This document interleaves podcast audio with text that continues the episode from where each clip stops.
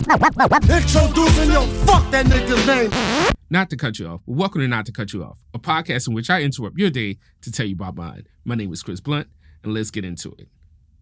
All right, I'm going to start off with a quote I am a reflection, like the moon to water. When you see me and I try to be a good man, you see yourself. That is actually one of my favorite quotes. I love it because it always talks about the reflection of how we are towards each other and how we see the world based on this, right?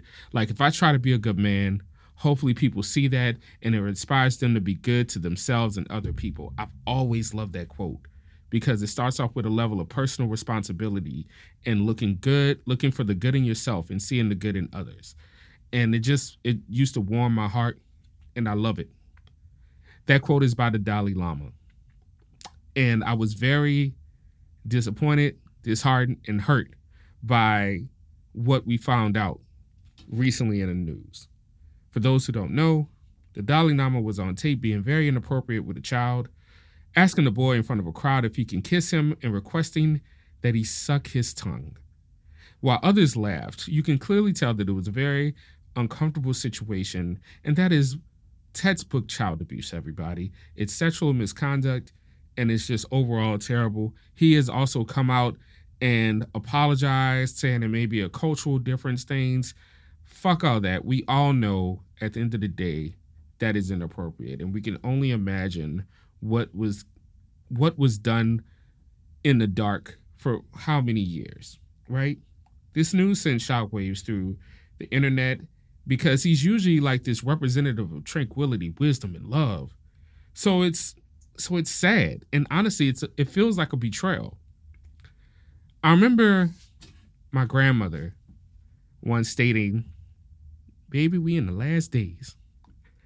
And I remember when I was young thinking that this was all about Armageddon, you know, Jesus coming back, you know, um, killing everybody who doubted him, shit like that, right?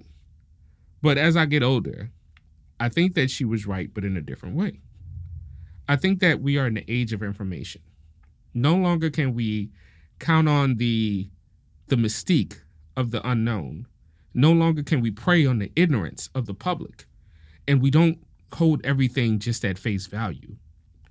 We know that absolute power corrupts absolutely. We know that humans are inherently flawed, but yet we come to this situation where we still embrace humans, certain humans as deities, right? Like there's the Pope, there's the Dalai Lama, there's your presidents, there's your um, just the, the the local pastors even all these people are held to a higher regard because they are messengers, because they have dope quotes, because they are held in a in a certain hierarchy in a sense.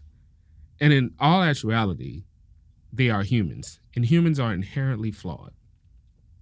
I think particularly when it comes to people in the religious realm. You have people like the Dalai Lama, like priests and nuns and things like that. They are being denied very basic needs. When you put any person in a cage or a box, they will act inhumane. They will act out in a certain way.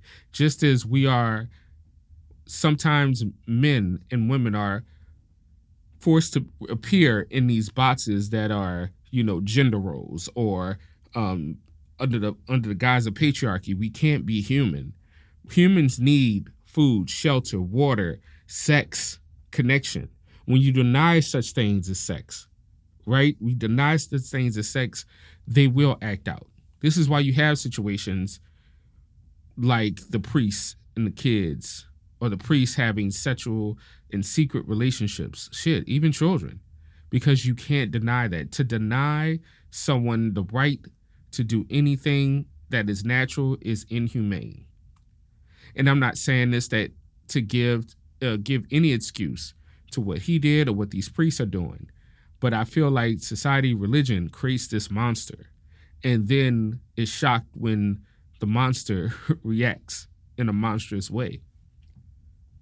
Maybe we need to all stop giving um, undue props to human beings, right? I think that we need to take a look at ourselves because it's not about the, the messenger, it's all about the message. If you're a believer, trust and believe that it is about the good of man and being good to your people, being God-like, right? If you are if you're an atheist, it is about the good of man and being and being the best human being that you can be. It is not we should not rest our loyals on someone just because they gave us a good message. There are a bunch of people I like. There are a bunch of people that I think could give dope quotes. There are people that I admire my whole life. And I found some flaws about them. And there are certain people that I do I no longer look towards. But what I do is I take the lessons that work for me and I move forward with those. And I think we should all do that. And this is something that I still struggle with because we all have like these emotional ties to these people. We want to like certain people. But at the end of the day, some people got to do fucked up shit. Which right is right and which wrong is wrong. So at the end of the day, let's just try to be better people. Let's try not to look at humans in the sense of better than who we are, because there's no perfect human. There, there's never been one. To be honest with you, there's never been one. It's just all you got to do is just be the best person that you can be. And last but not least, everybody, no one is above accountability. Nobody is above um is above redemption either. So think about that when you're looking at these leaders or whatnot. Don't think that they can't do it. Oh, oh, he's such a sweet person. No, no. That person could be fucked up too. And the second they fuck up is the second they need to be held accountable. The second they need to be um they need to be judged by the consequences of their actions. And that's all I got. There are no more heroes. All right, peace.